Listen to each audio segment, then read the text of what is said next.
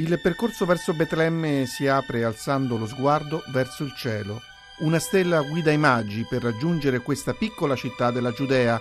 Qui li attende una grotta. In una mangiatoia è stato deposto un bambino. La stella di Betlemme risplende in ogni tempo, per ogni uomo. Papa Pio XII nel radiomessaggio del 24 dicembre 1941 sottolinea che questo astro indica la culla del neonato redentore e brilla nel cielo della cristianità. Da questa Roma, centro, rocca e maestra del cristianesimo, città più per Cristo che per i Cesari, eterna nel tempo, noi mossi dal desiderio ardente e vivissimo del bene dei singoli popoli e dell'intera umanità, a tutti rivolgiamo la nostra voce, pregando e scongiurando che non tardi il giorno in che in tutti i luoghi dove oggi l'ostilità contro Dio e Cristo trascina gli uomini alla rovina temporale ed eterna, prevangano maggiori conoscenze religiose e nuovi propositi. Il giorno in cui sulla culla del nuovo ordinamento dei popoli risplenda la stella di Betlemme,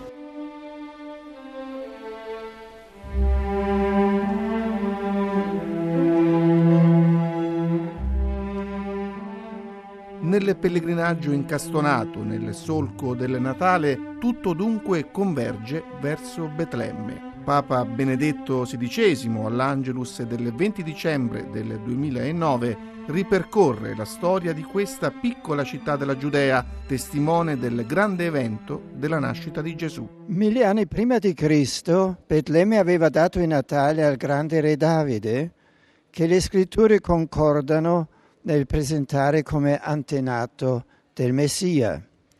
Il Vangelo di Luca narra che Gesù nacque a Betlemme perché Giuseppe, lo sposo di Maria, essendo dalla casa di Davide, dovette recarsi in quella cittadina per il censimento e proprio in quei giorni Maria diede alla luce Gesù.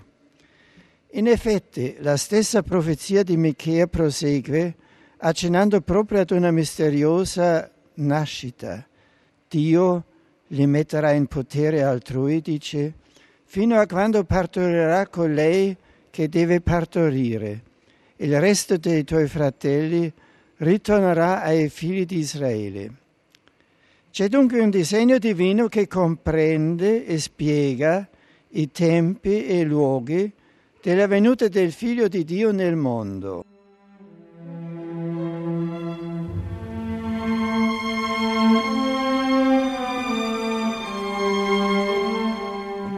Ad accogliere Gesù ci sono i pastori. Papa Francesco nella Santa Messa nella solennità del Natale del 24 dicembre del 2018 ricorda che i pastori andarono senza indugio. I pastori di Bethlehem si dicono anche come andare incontro al Signore e si vegliano nella notte, non dormono, ma fanno quello che Gesù più volte chiederà, vegliare Restano vigili, attendono svegli nel buio e Dio li avvolse di luce. E vale anche per noi. La nostra vita può essere una tessa che anche nelle notti dei problemi si affida al Signore e lo desidera. Allora riceverà la sua luce. Oppure una pretessa dove contano solo le proprie forze e i propri mezzi, ma in questo caso il cuore rimane chiuso alla luce di Dio.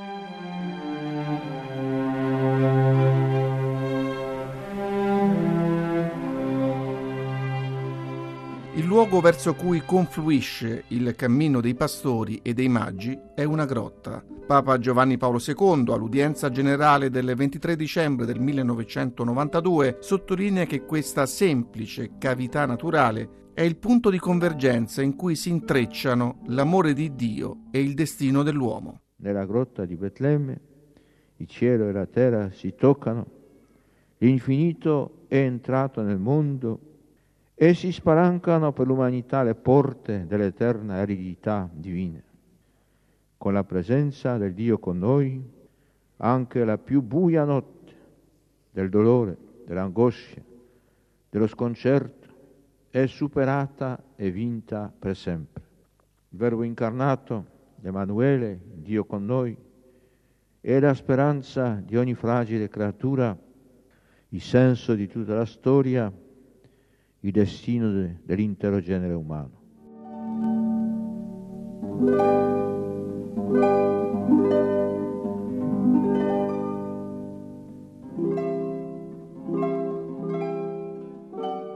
Il bambino nato a Betlemme viene avvolto in fasce e deposto in una mangiatoia. Papa Paolo VI, nella messa natalizia del 25 dicembre 1969, si sofferma sul mistero dell'incarnazione, una realtà che non ha l'eguale, sbalordisce e sempre ci esalta.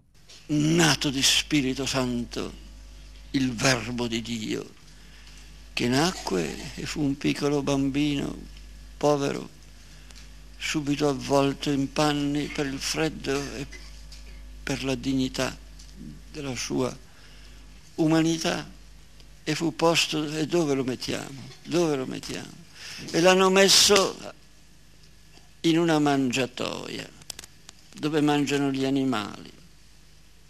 Poteva nascere più povero, poteva venire in un sito più squallido, poteva essere più piccolo, direi più sotto di tutti.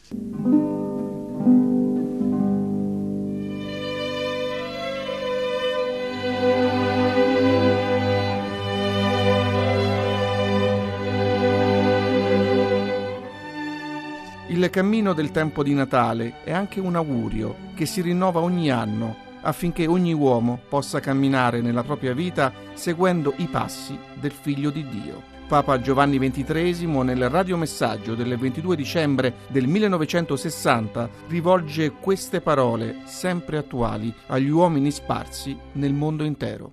Vogliate accogliere come noi ve lo offriamo a festa l'augurio di Buon Natale Esso si ispira alla prima pagina del Vangelo di San Giovanni, a quel prologo che dà il motivo al sublime poema che canta il mistero e la realtà dell'unione più intima e sacra fra il Verbo di Dio e i figli dell'uomo, fra il cielo e la terra, fra l'ordine della natura e quello della grazia, quale splende e si trasforma in spirituale trionfo dall'inizio dei secoli alla loro consumazione.